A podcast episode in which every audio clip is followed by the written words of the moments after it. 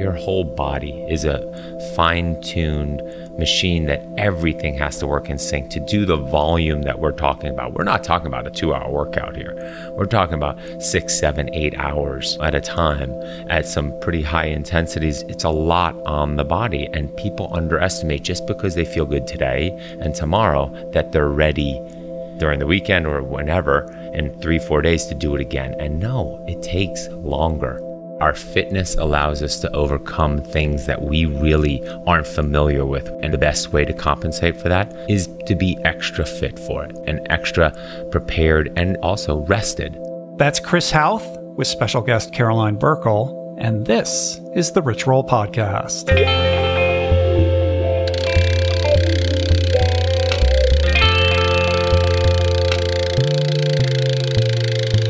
The Rich Roll Podcast.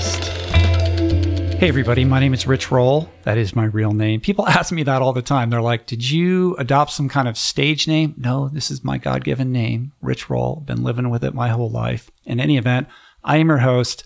Welcome or welcome back to my podcast and another edition of Coach's Corner. This is a little series I started a while back to delve a little bit deeper into the physical, mental, and emotional aspects of sport, fitness, training, and lifestyle with my coach, Chris Hauth, uh, my longtime coach. And what's interesting about this is that I originally thought that these conversations, which can be a bit personal with respect to my specific training and mentorship under Chris, would end up being a bit niche as we get fairly granular on things I thought perhaps the average listener would not be all that interested in or intrigued by. But much to my surprise, these episodes have been quite popular. Uh, you seem to really be enjoying them. So I'm going to keep doing them. And that is what today is all about. For those that are new or newer to the show, Chris Hauth is a former Olympic swimmer and world class triathlete. In 2006, Chris won the Ironman Coeur d'Alene and went on to be the first American amateur and fourth overall American at the Ironman World Championships in Kona. Chris now exclusively runs his coaching program, AIMP, for athletes across the country and around the globe. Uh, and it's not just limited to triathletes. He's coached Western States top finishers, Ultraman winners, and plenty of swimmers towards age group nationals and Olympic trials. So whether you're an elite or just starting out, this guy knows what he's talking about and he gets results and he gets them the right way. I've been under Chris's wing since 2008 and I can honestly say that I would have never been able to accomplish the things that I have athletically without his coaching mentorship and deft guiding hand. Uh, also joining us today, albeit briefly, is uh, my buddy Caroline Burckle. Besides being a total character, uh, Burks is a former Olympic medalist in swimming and now works as a personal development coach guiding young athletes. Uh, she swam at the University of Florida, where she was a 23 time All American and won two individual NCAA titles in the 200 free and the 500 free. She was named the 2008 NCAA Female Swimmer of the Year. She also broke the oldest then standing women's NCAA record in the 500 free. Uh, that must have been held by Janet Evans. I'm not sure. But she swam a 433, which is absolutely insane. And she's also a bronze medalist in the 4x200 free relay at the 2008 Olympics. Caroline then went on to earn a master's of science in sports psychology and motor behavior from the University of Tennessee. And now, when she's not out training like a crazy person, uh, she works in depth and intimately with young athletes under Rise Elite Athletes, which is a company that she founded that pairs Olympic athletes, a whole battery of Olympic athletes, with young athletes for mentorship and guidance. And I think that's just such a cool great idea. I certainly wish something like that was available when I was a young athlete. In any event, like I said, she's a total character, super fun, an incredible athlete, and uh, a definite value add to this conversation. Again, albeit briefly, but I do intend to bring her back on and have a full podcast episode with her in the near future. In any event, I'll explain the context of this conversation in a second, but first.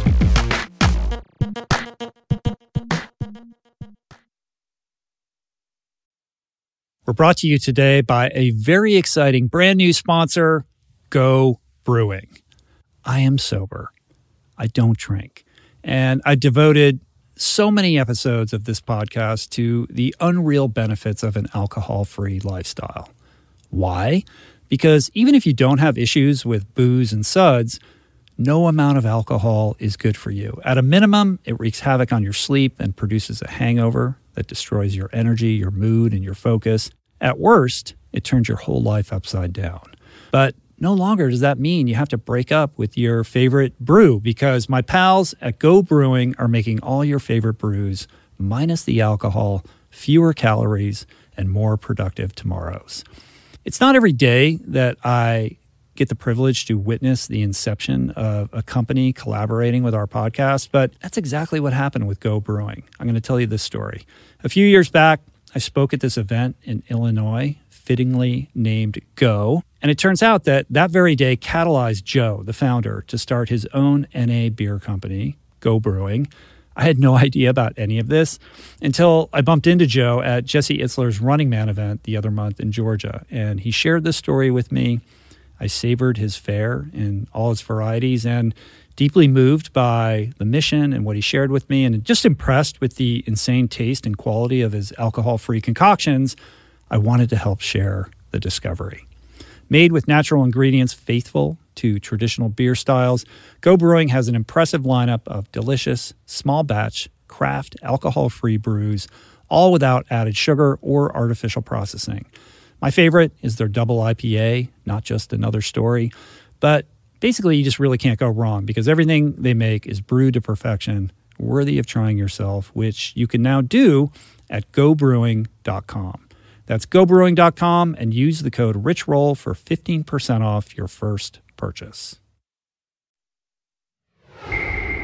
Okay, so this conversation with Chris and Caroline is a bit on the shorter side compared to my usual conversation. So I thought I'd take the time to share another email from a fan. This is from somebody named Kelly, and Kelly writes Rich, I just wanted to email and thank you for the work that you do. I'm sure you get these a lot, but hope you find some of my comments encouraging. My wife and I, her name is Kelly too. Yes, we are Kelly and Kelly. I don't know how that works in your family. That's got to drive you crazy at times. Uh, I can't imagine. In any event, we adopted a plant based diet about four months ago. We have always been what we thought was healthy, but this has taken things to a new level and it is sustainable. I am exercising not out of need, but because it's fun. Nothing hurts anymore outside of the normal good for your muscle soreness.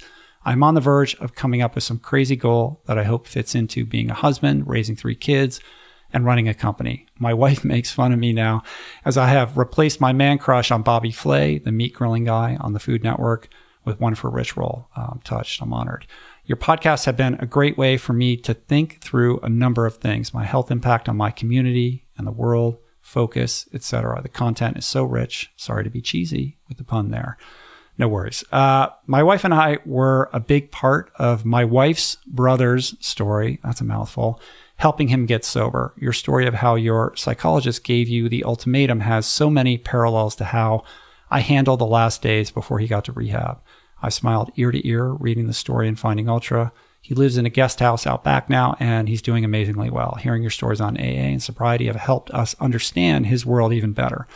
He's getting there on going plant based, and soon, we hope. I have a heart for those in recovery, with several working for me. I am now to the point where I think the world should follow some form of the 12 steps.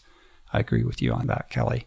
Uh, speaking of my office, since I went plant based, four others have joined me. So many things to share, but I know your time uh, for reading this is limited.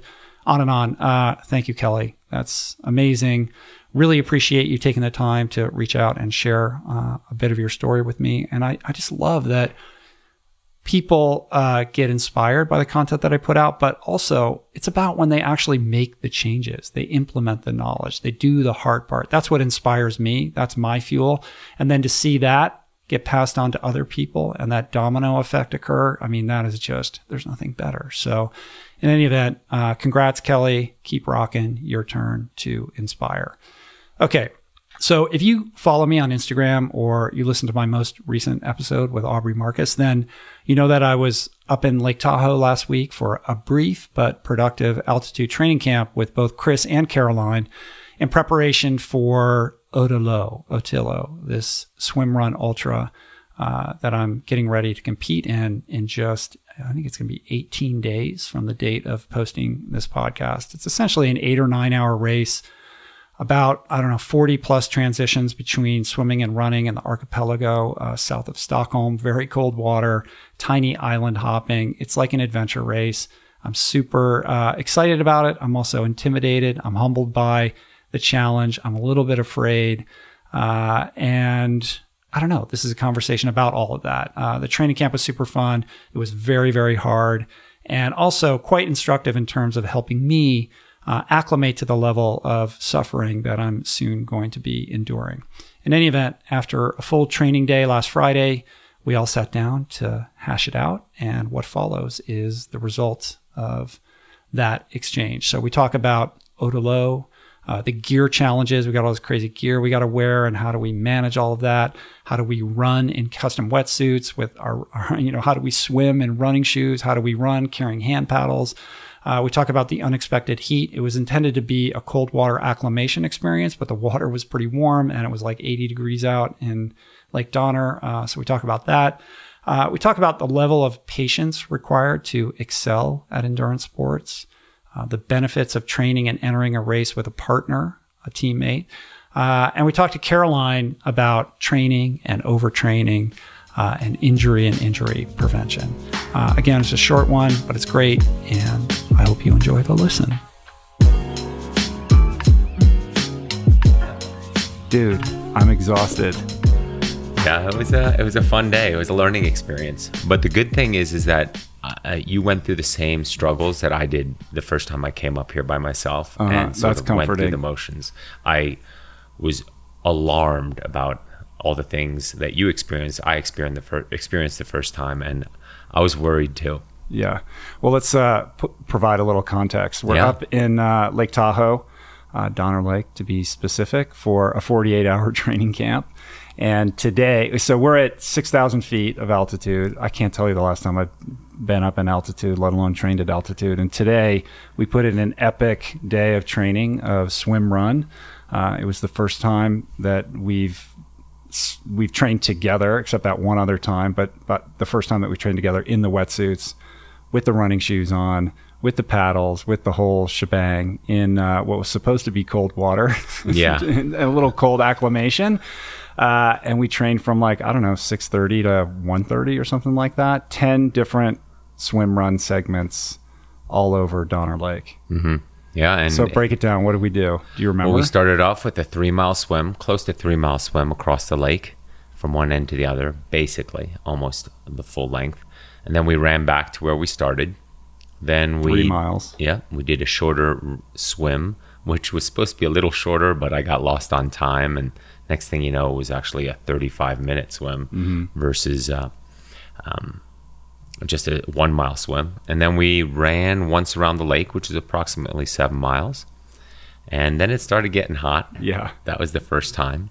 And then we threw in another few short swims with a few short runs. And then we finished it up with another long run around the lake. Right. It's about, that was about, was that five, four? I can't remember how long that final run was. Oh, it was six miles. Oh, was it six? Yeah, because we swam part of it. Hurting. Yeah. Right. We swam part of it because we jumped in on that one end, swam to the beach, mm-hmm. and then jumped out and started running. Right. and we're both wearing these prototype Roka wetsuits that are cut off just above the knee and have full length on the sleeves, zip down the front, which is unusual for a wet for a wetsuit. Have pockets on both. Um, both quads where you can put a little nutrition or whatever you want. And we both had pull buoys strapped to our thighs with surgical tubing.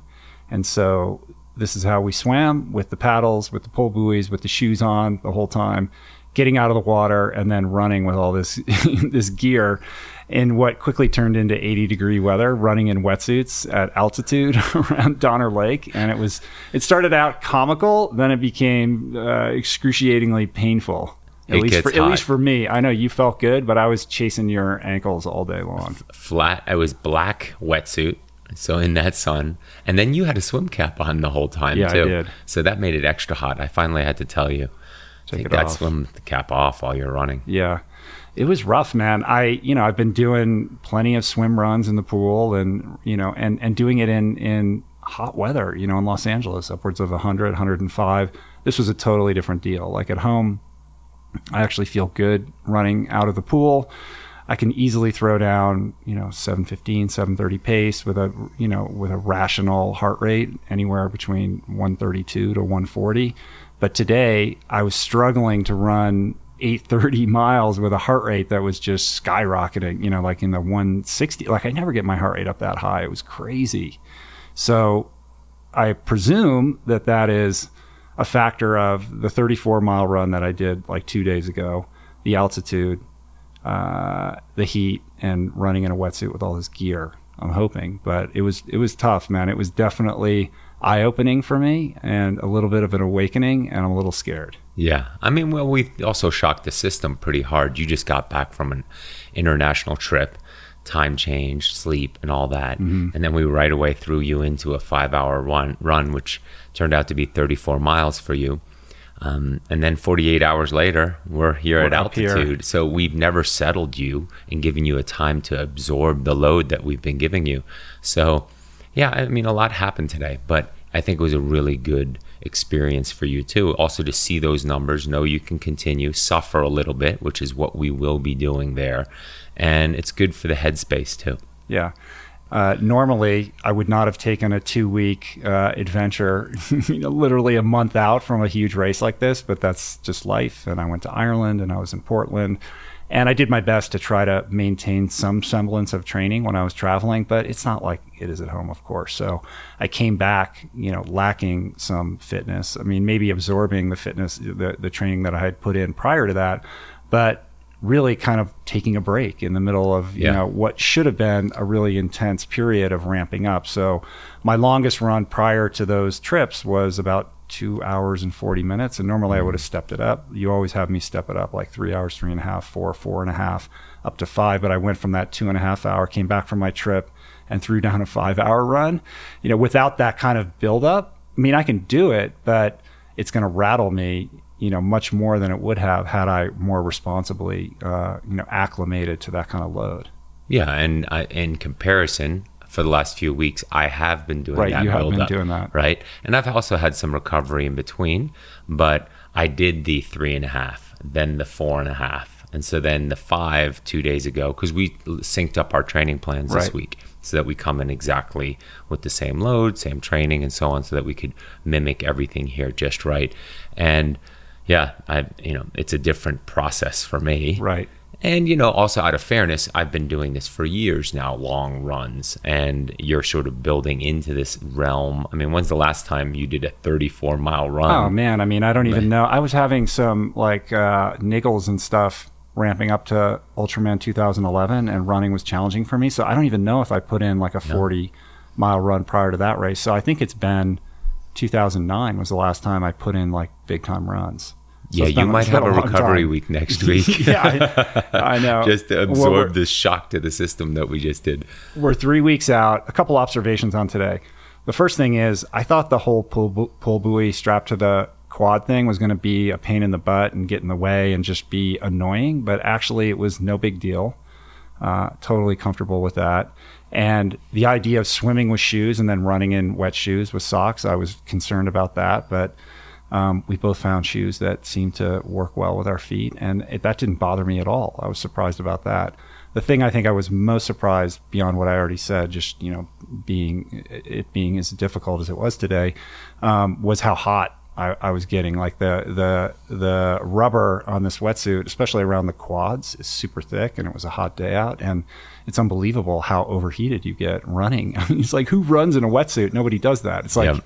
that's what wrestlers do to lose weight to make yeah. weight. You know what I mean? It's I like was insane. thinking that a few times yeah. today as we were running around the lake. Some of those people must have been looking at us. Are those guys trying to lose weight or right. something? Yeah, it's funny. Uh, there's a loop around Donner Lake, and this is high season. There's a lot of people here on vacation, etc. People are out paddle, you know, on their paddle boards and boating and running and biking and all that kind of stuff. And here's two guys running down the street in wetsuits, holding holding uh, bright orange hand paddles in their hands while they're With the- running with a pull buoy strapped to their leg. Yeah, a pull buoy strap, and I'm wearing a swim cap. You know, brightly. It's like I thought we'd get a lot more like strange looks than we did, No, and people no, are like, no. whatever. I Yeah. guess you know maybe that's just the vibe out here in Truckee, but Yeah, now they're used to seeing a lot of triathletes up here from the years of the Ironman up here, and so a lot of people asked me today, probably about six, "Are you guys training for a triathlon?" And so Mm-hmm. I said, "No, actually, we're doing something a little different." So Right. So, uh, what do we have left? Uh, like, what what do you? What's your your takeaway from today? What do we have to work on still? I thought we had like pretty good communication. I I, I was disappointed that I wasn't able to hold pace with you at least on the swimming, and you know maybe that's just you know for the reasons we've already stated, but.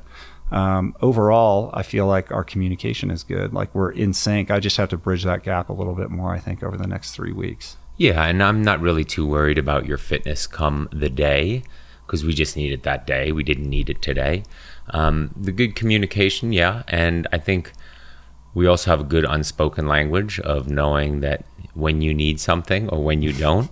And no, that worked well today. I would say the thing that um, we both noticed was the hand paddles too, how much harder it is Really getting hard. back in Yeah. and then using those muscles after just having swum a lot.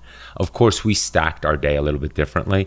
Nobody's going to be doing a three mile swim to start Ötillö. Right. Right. That's we basically did half the distance right to start off of the full Ötillö distance. So, um, but still, it it is eye opening how you have to be aware of that.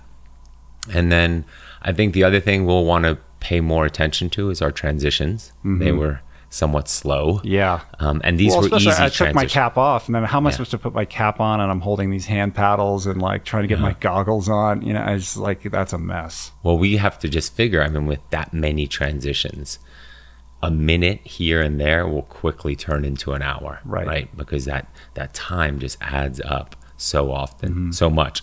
And then, other than that, though, it went pretty smoothly. I mean, I, know we're both praying for that cold water. Although I know come race day, we're not going to be praying for Yeah, it. not that cold. yeah, exactly. And um, yeah, but there's just the learning of today and then applying it specifically for these next three weeks to really incorporate those last details that we'll need. One of the questions that always comes up that people are asking me is like, how are you fueling these workouts? Like, what are you eating? And I, I don't often respond to those because it's kind of a boring answer. Like, I don't overthink it too much. I mean, we woke up at 5:30.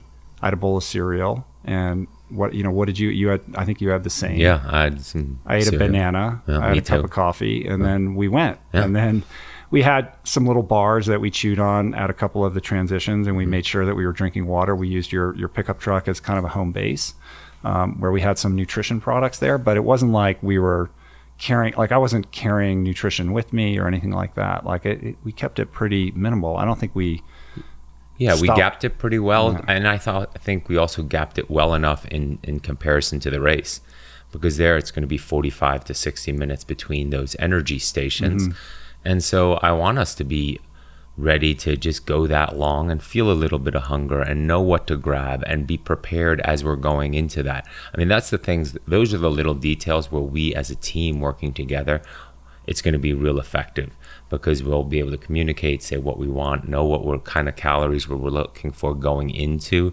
each aid station, energy station, and then come out of it pretty efficiently. Um, the minutes we're spending putting on caps at transitions, we might make up in those aid stations. Yeah, yeah, yeah. I, I think Hunter McIntyre was the person who told me he's like, you just got to keep moving. Yeah. like just keep moving because I think the tran- you're right. The transitions I think are where people are stopping, or you're looking for your partner, or you get spaced out from that person, and there's a lot of pausing and looking around and fiddling around with your gear, and like you said, that stuff adds up. So minimizing that I think is going to be key. I'm a little worried about that.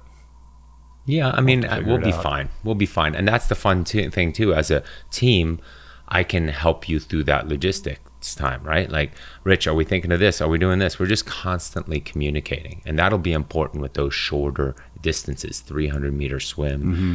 500 meter run, like that we're talking. You know, and um, that we know what's coming up ahead. Not that we know the distances or what island it is, Right. but that we know what we're getting ourselves. All right, we got a short swim here. Let's really try to stretch it out, push a little bit, and then recover on that next longer island. Or we're in hour three right now. We still want to hold back here a little bit. Nutrition, fueling is going well. We're well hydrated.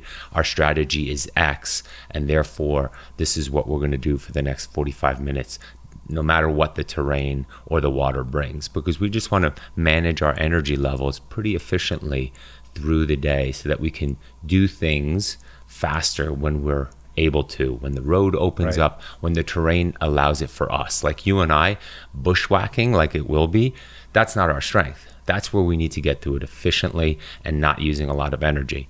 But then when the road opens up and we have some pavement or flatter trails or steady effort, then we can start pushing a little bit deeper. Right, right, right. So we've been breaking open like the, the looking at the website and all the requirements and all the stuff we got to get. Like we got to get. We have. Do we each have to carry a first aid pack? Um, I think as a team, As a the team, first aid one. pack, but we each have a whistle. Yeah, we have to carry a whistle. we put that around our neck, right? Yeah, And or I mean, or what if you get into trouble? I, that's yeah, the for idea, the safety of uh, the the, uh, the swim vessels that will come and help you. right? And, it's nothing guaranteed, but it just helps. And they, I mean, remember the history of this race. You used to have to carry so much safety equipment. Mm-hmm. Keep in mind when they started this race, you had to swim with a life vest, like the full ones that Oh, you used to have on a boat, right? And that you had to, you could barely swim because your arms are just sticking out the side, and it would take the swimmers part of the race out of it because nobody can swim fast in that. Um, and so they've reduced the safety gear over the years to um, that whistle, that first aid kit, and then a compass. Yeah, the compass. That's the best thing. We were joking the other day at dinner. Like, I don't even know. What, like, what would I even do with this? Like, how is this going to help me? Like, I, Hey, you know, I have Siri, zero what do I do with the compass? yeah, like, which way's north? Like, I don't know what direction I'm going. Yeah. You know, if I have to break out the compass, I got bigger problems. Yeah. Well, how about we'll just stay in one place and wait till another Yeah. team comes? I'll just blow the whistle really loud until somebody comes. That's that's my plan. yeah. So, uh, all right. So we got three weeks left. What are the, what's this window going to look like? We'll, we'll start pulling back here pretty quickly. I mean, we definitely need to recover from this week. This was a big week, and it's good to just have felt that fatigue and working our way through it the way we did. I mean, going through the difficulties of a steady five hour day, five and a half hour day like today is important because mm-hmm. it just puts you back into that mindset of just keep trucking, right? Let's just keep moving forward. Don't overanalyze the pace, don't overanalyze the heart rate. Just keep moving forward, right? You start doing a little bit of self talk. And there's times today where, on that, for a reason, I ran ahead of you mm-hmm. because I wanted you to reacquaint yourself with that um, and and that's what we'll need where you just sort of have that silent communication of saying you know what we'll just give him his space and his quiet time you, right you now running ahead, and then all that all that means is that I start looking at my watch and I start looking at my heart rate and my pace, and start like flogging myself. Yeah But um, no, that's good. I mean, yeah, obviously we got to absorb this training, and then you know, w- then we're, 2 gonna- weeks out And then we got to do a little refining on the speed stuff, I would Exactly. imagine, and maybe Exactly. work on some of the logistics around transitions and some of the technique stuff. Well, there, the, we'll be doing some transition stuff, some trail stuff too. I'd like to get us a little bit more familiar with the bushwhacking aspect, um, which I've done some research, but I just want us to get even more unfamiliar with it. And I say unfamiliar because it's something that you can't really prepare for that terrain over in Sweden, but at least that we've done some running through that and see what that's going to be like. I mean, that's just going off trail basically for us. In our, So today we weren't wearing compression socks, and like I said earlier, our, our wetsuits just were capped above the knee. But with all the you know brambles and all the kind of stuff that we're going to encounter, it's been advised that we wear some form of compression sock just so you're not getting yourself all scratched up. And I think they even have products that are like buoyant Yeah, shin guards or whatever for so extra yeah. buoyant. Like, there's all kinds of cra- you can go down the rabbit hole on all this kind of thing. And that's, I mean, that's overall the big picture strategy. And it's been it from the very beginning that our fitness allows us to overcome things that we really aren't familiar with with this race, right? Mm-hmm. Of course, we could do it this year and then try to go back next year when we have some familiarity and then you get more specific with it. But because we don't know the race, the best way to compensate for that, besides ask friends and get more input, is to be extra fit for it, mm-hmm. right? And extra prepared and, and, and for us also rested. Like we don't want to waste Yeah. fitness, leave fitness up on a on a Malibu Canyon run instead of in Sweden. Right. Yeah, I think if we have a strength, it is that endurance base, you know, putting in those huge days. And the weakness is, you know, unfamiliarity with the terrain and what this race is all about and just inexperience with this kind of event overall. Yeah. Yeah. But I mean that's part of the fun, right? We're we're doing it as a team. Yeah. And And like we said from the beginning, we're doing this for fun, you Yeah, guys. Like we're this not is winning not, we're not winning this. I mean, like we're competitive people. We're gonna, we're going to try to, you know, do the best that we can and like be in the hunt and all that kind of good stuff, but you know, we're not delusional and you know, had had this performance go like had that been my, you know, on my radar, like I wouldn't have gone to Ireland. I wouldn't have done these I would have I would have had a different kind of focus going into this, but that's not my life right now and you know, it's cool. Like I said on Instagram, and then you you chastise me because I was because it's like this is a team thing, you know. Yeah. So my primary motivator is, yeah, I want to do well, but I, I don't want to let you down. You know, our our uh, our destinies are inextricably tethered to each other. Well, and that brings up a good point. It's um, the motivation that you've had over the last six months has been helped knowing that you're working with a teammate, right? And it's in, in a lot of cases with a lot of people listening, or just in general with health and fitness, is it's hard by yourself. But if you have somebody that you're not necessarily accountable to, but that you're looking forward to doing this with, it might be a really good thing for everybody just to consider what do I need to get myself motivated to mm-hmm. train more consistently? Maybe a event with a partner or a challenge with a partner because it does help. And as you've probably seen the last few months, whether in Ireland or as you've been traveling or just getting up on some of those hard mornings, where it's like, I got to do this. I love to do it for myself, but there's a little extra, you know, with that. Hey, I'm Yeah. racing with somebody Right. and I want to do well with them for them as a team. Yeah, for sure. Um, I'm excited.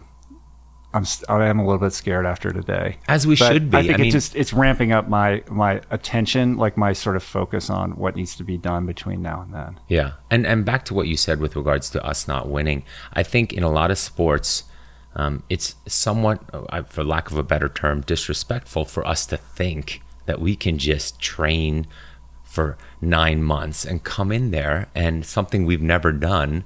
And these people have been training for years, Right. And and on There's a whole circuit. Exactly. There's a circuit. These guys are doing these races all the time. They know exactly what, how this stuff works. And so for us to be say, preposterous. oh, we want to get top three or top five or what, whatever the number is, I think is not fair to the sport either. We Mm-hmm. want to make a good showing. We want to represent ourselves. We want to have fun. That's the key thing too.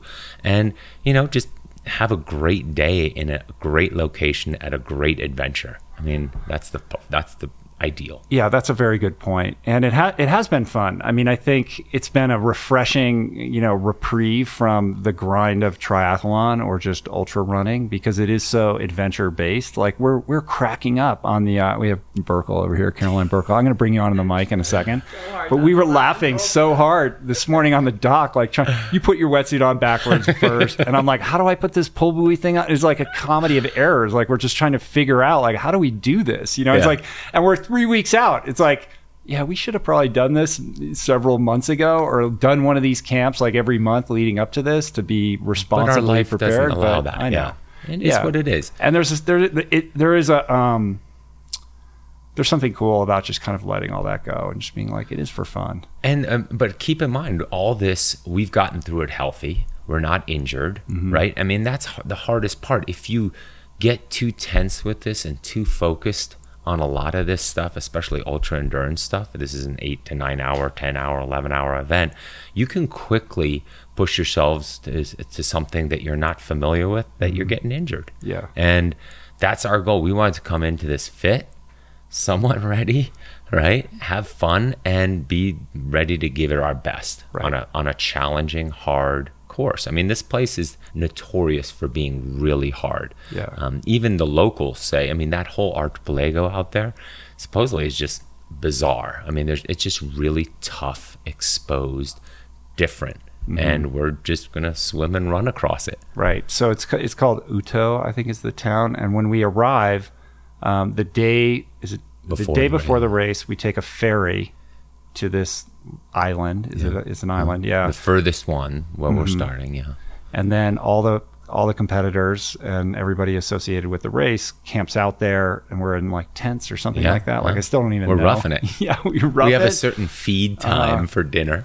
Right, and then it's a 4 a.m. wake up call, and then we do it. But we're we're sequestered. It's not like we're starting in Stockholm or something like Yeah, that. Like we're just we're out there in the middle of nowhere for this thing. Yeah, we're gonna meet a bunch of great competitors and people, and, and it's. I mean, that's just all so unique, and it's a different adventure. Every piece of it. Like, Yeah. can you imagine at an Ironman or an Ultra taking every competitor and sequestering them for you know 24 hours prior to the race? Uh-huh. People be freaking out. Yeah, yeah, yeah.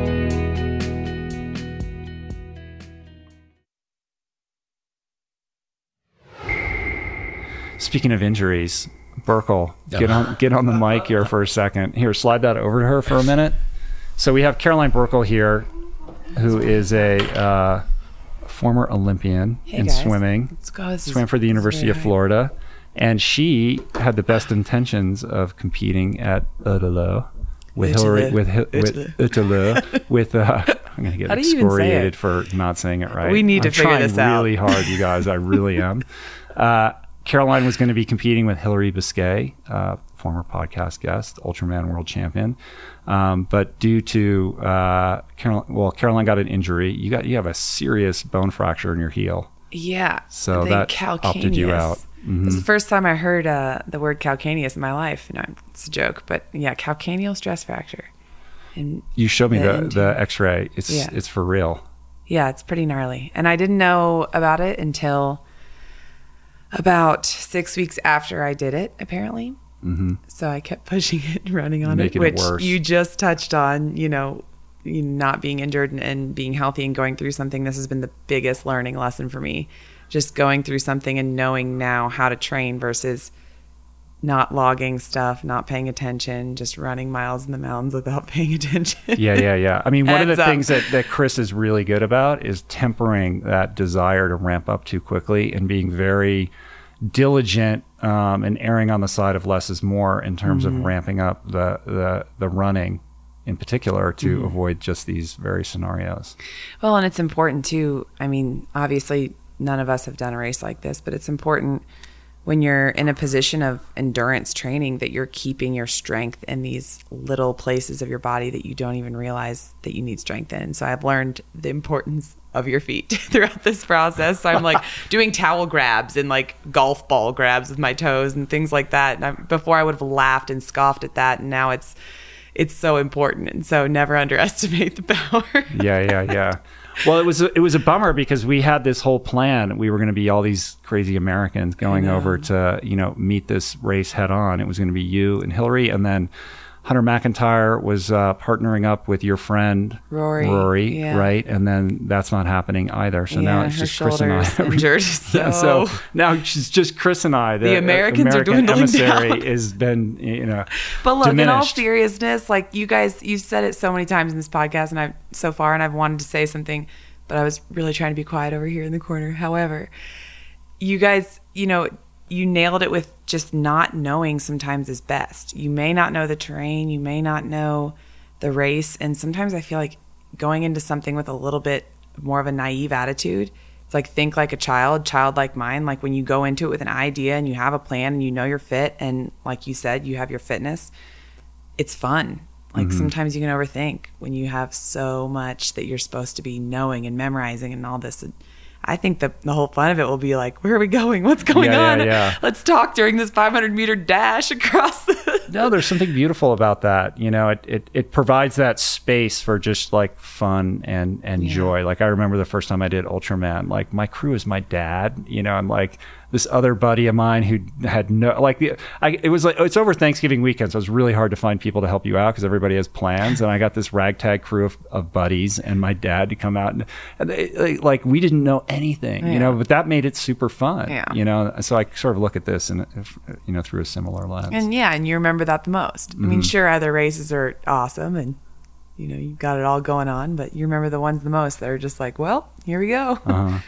And it's cool that even though you have this injury, I mean, uh, you've been walking around in a boot, you're not in the boot anymore, but that you were just game to come up to Tahoe for the weekend, even though you can't run, to like do the swim and just kind of hang out. Yeah, was I awesome. mean, you know, I took swimming for granted forever. When I retired from pool swimming and professional swimming, I hated it for so long, and now I absolutely will never again take it for granted just because it is something that no impact for the rest of your life if you can do it it's incredible. And there's Mm-hmm. nothing like a swimming high when you just are done swimming. Even today that three miles across i mean that transition was pretty quick afterwards guys. Yeah. but you know we're all talking and having fun. That was sarcasm by the way. We're all talking and having fun. And i was just like you know you all went off on your run and i'm standing there at my car and i was like that was unbelievable. Was we just cool. crushed you know three miles at 6 7 a.m and it felt like 20 seconds of time that just Although looking over and seeing Oh my God. backstroke was not fun. Yeah, I know. Let's be clear. Caroline was way out front. Yeah. like just for the record, she's way ahead of us. And then she'd roll onto her back and fix her goggles. And I'm like back there going, oh my God. I looked. I was doing backstroke at one point, and I see you pop your head up and just like start shaking your head at me. I was like, "Time out! You all have shoes on and a buoy, and I did not. I was totally shoeless. So technically, but I had an advantage. You guys were crushing it. ridiculously fit. Are you one of those people that just never retired and you just stayed fit after I took your a week career? off. I You took, a week, off, and I Yeah, think I did yeah. Pilates during that week. But I, Yeah. you, after that, I was like, all right. I signed up for like three Ragnar relays in a span of six months, and I was like, let's do this. Uh-huh. I was lifting every single day still, well, every other day. But I mean that. But then again, you know, we can go on a whole nother topic with that. But maybe a little time off was needed, and this this Mm-hmm. injury of six to eight weeks. No, it's. I mean, six to eight weeks in the boot, but it's been about 12 since I have run at all, stepped foot even in that direction. But um, I think my adrenals are finally repaired, you Mm-hmm. know, and sometimes it, you, you've got to listen to your body. Yeah, I want- sign. I, I, I want to do Huge like a whole podcast with you because I want to get like your whole story because it's super interesting. Um, that's not today, but I do want you to tell that story that you told the other last night about the adrenal fatigue Yeah. thing. It's, yeah, it's, there's a lot to it. So with but with the waking up in the middle of the night with the night sweats, sweats, and all that. just drenched. I don't so like think your I a whole night without swimming it. career, Yeah. Mm-hmm. waking up in, in the night with I mean, I have sweats. photos of my bed sheets just drenched, and I would send them to. We'd send them in to the doctors, and I mean, I'm not sitting here. No, I don't want anybody to pity me or anything. It was just one of those things that's alarming, and you don't know, but you got to keep going. You don't have a choice. Mm-hmm.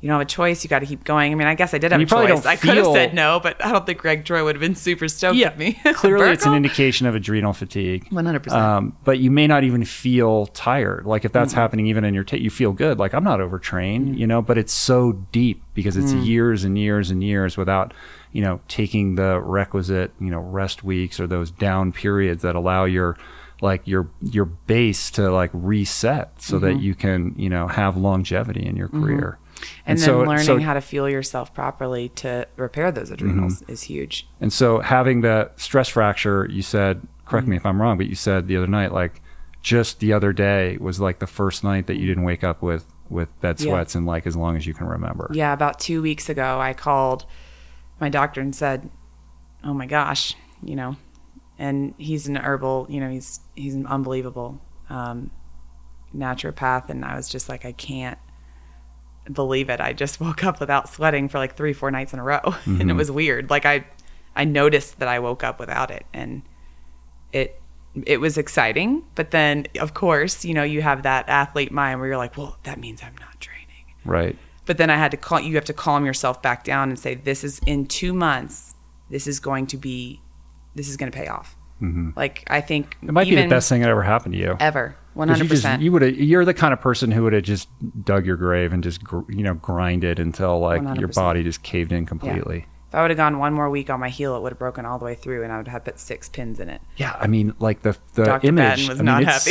it is like cracked in half your Yeah, heel, like, yeah. and that's just from run. That's insane. Yeah. So, and you know, you, I, I thought I knew my body, and I'm honor that, and I always have told myself, "Oh, you are so in tune with your body," and now this is humbling for me mm-hmm. to take a step back and be like, maybe I'm not, and mm-hmm. maybe maybe I need to be real with myself. And I think we all have a reminder in that, and it your body changes every year, and you know, I'm not 20 anymore. Yeah, and if you take that seriously, then then you'll be able to go to a whole different level. Yeah. I think, and you'll have much more longevity, and you'll be healthier, and you'll just be able to compete with you know joy and without that kind of fatigue. Like who you know, I- mean, we're from different eras, but you know, Chris and I will both tell you like I, I was I sleptwalked through my you know teens and twenties. Like I didn't even know what was going on. You know, I was so exhausted all the time. Mm-hmm. Yeah. Yeah. And I mean, I, I think I lost 15 pounds when I was done swimming. I didn't know how to do anything for my body. All I was doing was cardio, no strength training, wasn't eating properly, wasn't sleeping. And I don't think even a year ago I could have made that three mile swim without stopping 10 times and wanting to die. And today it was just like, it felt incredible, mm-hmm. you know, and I, I, it was, it's, there's just something that, you know, and, and of course, it's like three miles eight years ago would be a laughing stock when Yeah. we're doing that for warm up. but now it's like, yeah, you know, when you're in open water and you're just, you just feel incredible. So, and it, it's no easy feat. So, yeah, I think that. And also, it's taught me a lot. We, when we're working with our teen athletes and, and working with them on injuries or overcoming things like that, like I have a whole new respect and a whole new understanding. So, it helps me do what I do better mm-hmm. and able to impact that generation to slow down be patient, listen to your body, and learn how to listen to your body. Because Yeah, you know, key. there's Yeah, so yeah, many yeah. distractions now. I mean, because out of Yeah, here. So give it back Yeah, to yeah, Chris. back, Mike. Slide it back here. No, well, no. No, no, no, because I want to. This is it's a natural segue anyway because But it's an it's a it's hard to learn the signals. Like we learn the signals in swimming over so many years what to look for.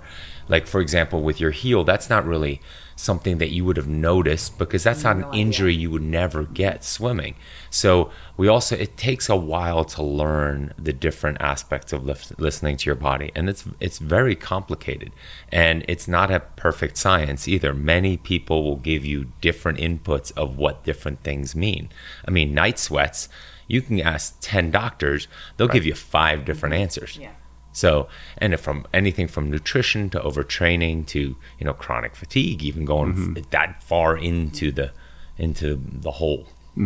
So, in in the course of your coaching, I mean, triathletes tend to be uh, well-heeled, Type A, highly driven personalities, and talking them down off that cliff has got to be a challenge when they want to just gun, run and gun. Yeah, it, um, on the one hand, I don't work with a lot of athletes that aren't willing to understand that, um, and that means I turn down, or I'll, after some time, some athletes just aren't willing to do that, and we don't work together anymore. But I always quote to them that if you're thinking about getting fit, that'll be the easy part. Like I can get you fit. Just be patient. We'll get you really fit, fitter than you've ever been before. But if we try to jump the gun on this, your fitness is it's never going to materialize, mm-hmm. right? We're going to be in 4 weeks from now, you're either going to be off the program, not logging your workouts because you feel guilty that you're not logging your workouts, right? And you're injured or you're too tired or you can't make it fit. And we talked about this last time. Right. It's like making it all balance as a master's athlete with work and family and life. You just have to be patient because the fitness is building. And again, to what Caroline just said, is that's so many years of swimming and so on. That that won't go away. Like you think mm. four or five months, mm. right? Well, oh my God, It's like oh, gone oh, I'm not- forever. right? Two weeks when we took off two weeks once a year mm-hmm. swimming in Germany, it was like over. Oh my God, like I'm gonna need a six month rebuild. Like you're like, what? No, but it, you it's so deep in your system and uh, sort of what I was alluding to before you took 5 years of lighter training and it took you only 6 months to get back to pretty good fitness that you can walk in or walk out the door and run 34 miles with no real proper buildup. Now we do have to be careful now the next few days that we don't. This is where the niggles show up in ten days. Yeah. What you did on Tuesday, if we're not smart, something will creep up, and then you'll be really bummed, right? Right. Ten days prior. So we really got to be careful with this window. Yeah, yeah, yeah. I mean, because this is not the normal protocol. We would have built up much more responsibly. So they say you can't cram for an event. So there's a little bit of a cram here that that ordinarily would not be the program. Um, but in my experience of working with you, one thing that you always do is you just you wait way longer than even I knowing you and knowing how you work. Like, okay, I'm ready. You know, like I'm ready to come on. When is the hard work? Like I'm ready for the harder workouts. You're like, no, no, no, not No, yet. You know, you gotta tr- you gotta you gotta uh, you gotta train to train, and then you gotta train to train, and then you gotta train, and then you train. You know. Yeah. But you, if you jump that gun, like you just see it all the time, people are getting injured Injured because the and just- lungs and the cardio, like that Yeah. comes along quick, and then you're like, I'm I'm good, I'm ready to I'm ready to go. Yeah, but your whole body is a fine tuned machine that everything has to work in sync to do the volume that we're talking about. We're not talking about a two hour workout here. We're talking about six, seven, eight hours, mm-hmm. you know, at a time at some pretty high intensities if we're getting ready for a triathlon or, you know, this type of stuff. I mean, it's it's it's a lot on the body and people underestimate just because they feel good today and tomorrow that they're ready mm-hmm. on the, during the weekend or whenever in three four days to do it again. And no it takes longer. Yeah. it takes longer Patience, you know, most most I mean, patience in the context of years. that's right? why it's endurance sports it's a natural filter if you don't have the patience the best athletes will not be able to materialize mm-hmm. if you're patient and you will get fit and it will blossom more than you ever thought it would be.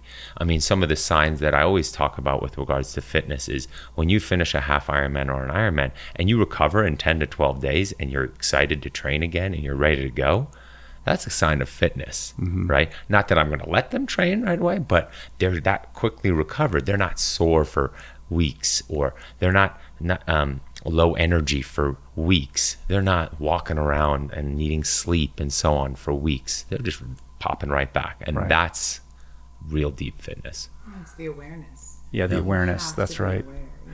So right before this little jaunt up here, you were in Boulder and you were at the endurance coaches conference. Yeah, yeah. So I I'm coach- interested. In, we talked a little bit about the other day, but I'm interested kind of in what's going on in that community. Like, what are the coaches talking about? What's Uh-huh. new? What's tried and true? Like, what is your relationship to that you know You're putting situation? he's putting me right on the spot. I don't, no, I don't want to talk about anything you're, you're not comfortable talking about. No, it's it's uh, it's funny. you know, I think a lot of people listening to this are. I- I need a coach. How do I find a coach? Who are the coaches? They're looking. They're look, poking around the internet. Yeah. What's available? Well, that's a different question with regards to finding a coach because I get a lot of those questions too. Um, but from a Boulder standpoint, I did not really take part because I really like to stay an outsider. And I talked to two or three coaches up there that I know and I'm good friends with.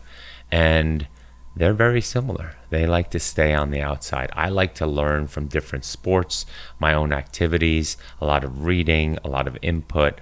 Um, I don't like to, for lack of a better, better description, conform to these rules of how to teach triathlon, right? Um, I think after 20 years of coaching this and sort of keeping those athletes healthy, motivated, athletes coming back years later saying, Man, I never felt as fit and healthy and non injured as I did back those years. Now they can't train like that anymore with kids and life and so on. But that's the rule. That's the compliment to me that they love that time, that they use that window in their time of life to get fit and healthy and carry that for years and years forward, right? And maintain some sort of healthy and fit lifestyle.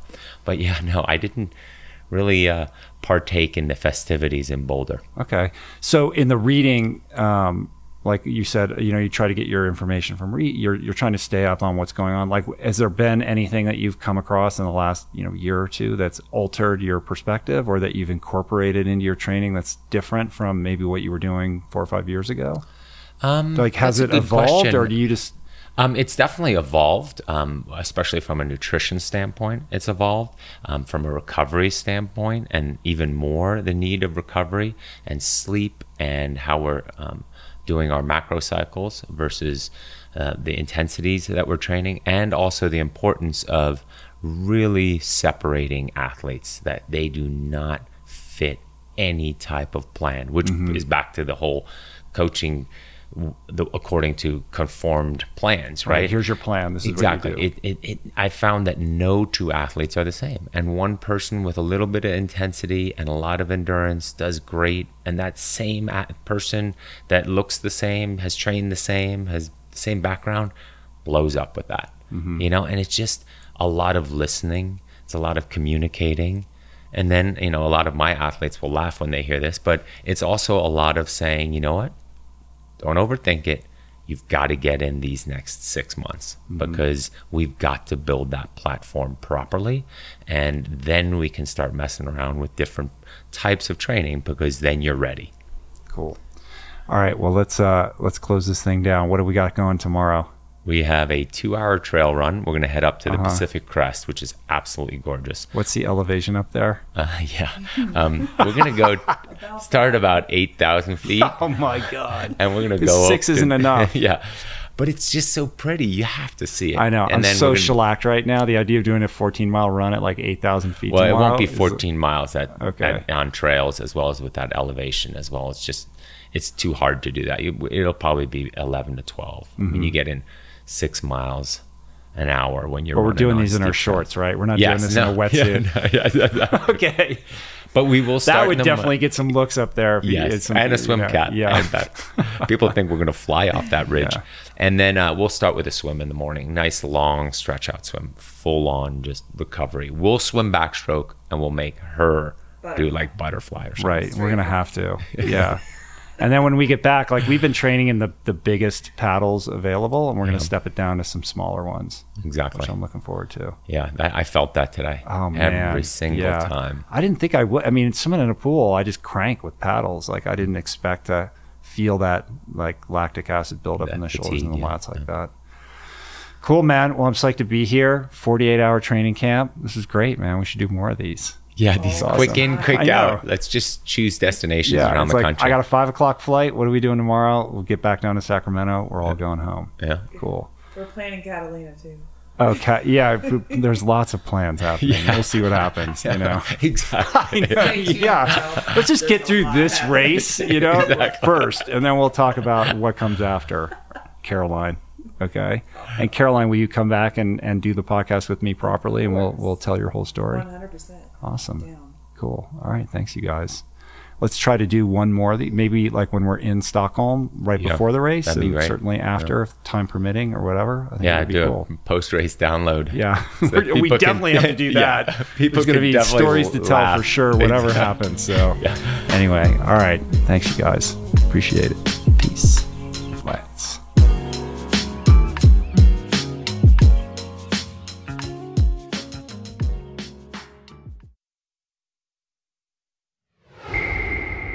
All right, we did it. Short but sweet. Hope you guys enjoyed that. I'm interested in your feedback on these coaches' corners. I'm really enjoying doing them. You guys seem to be enjoying them.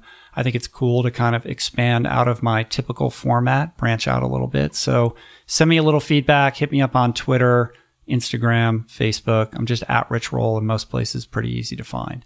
For more on Chris, go to aimpcoaching.com or at aimpcoach on Twitter. Uh, Chris has also been on the show, on the podcast many, many times in the past, uh, all the way back to episode 21, also episode 256. We've done a couple coaches' corners. Um, there was a Skype interview in episode 285 uh, with Louis Cole, and then again on episode 297. It's all searchable on my site. Uh, for more on Burks, go to riseeliteathletes.com. That's her website, her coaching mentoring website. Uh, and you can also find her on Instagram at, at Caro Burckle, C A R O B U R C K L E. Don't forget that C. Uh, she's got a great Instagram account, totally inspiring. I would definitely uh, follow her there. Check it out. If you'd like to support this show and my work, share it with your friends and on social media. Leave a review on iTunes. Hit that subscribe button. Basic stuff, you guys. We also have a Patreon set up uh, for people who would like to support my work financially. And many of you have done that. That's amazing. And I thank you from the bottom of my heart. every week I send out a free weekly. I'm laughing again. I, if you listen to my Aubrey Marcus podcast, then you know why I'm laughing.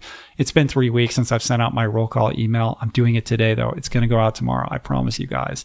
In any event, in general, I send out, at least in principle, a free short weekly email every Thursday called Roll Call. Five or six things I stumbled across over the course of the week couple articles that I've read, maybe a documentary I watched, a new product that I'm enjoying. Just good stuff. No affiliate links, not trying to make any money, not trying to spam you. Uh, that's it. Uh, and it has been a couple weeks since I sent one out. I guess you can call it a little bit of a summer vacation, but I'm back at it uh, this week. So if that interests you, you can just sign up for it. It's free again. Uh, just enter your email address on my website in all of those little windows where you can uh, where you can throw it up there. Also, I want to remind you guys, I don't want to lose momentum on this. Uh, in the wake of my podcast with Scott Harrison, the founder of Charity Water, I've been talking a lot about this uh, monthly subscription service that they have called The Spring. I put the call out to you guys. You guys responded. Uh, and in short shrift, we've already raised enough money to build four wells. And my company is contributing one well annually. So that makes almost five wells this year that this little podcast has uh, manifested, which is amazing. But I think we can make it 10. I think it's uh, I think it's pretty doable. Most of you guys have an extra 20 bucks, 30 bucks laying around uh, that you can donate each month for just, you know, what is really an extraordinary life-changing payoff. So I want you guys to all really think about the impact that you can have, especially when we feel disenfranchised, like we can't make a difference, that we have no voice. This is a very potent very real, very tangible thing that you can do for not a lot of money that can really have a profound impact for generations to come on not just an individual, but a village, a village of people. Imagine that. And imagine how amazing it'll make you feel when you know that you've made that impact. So here's what I'm asking you to do make a donation to Charity Water via the Spring, which is their monthly subscription service.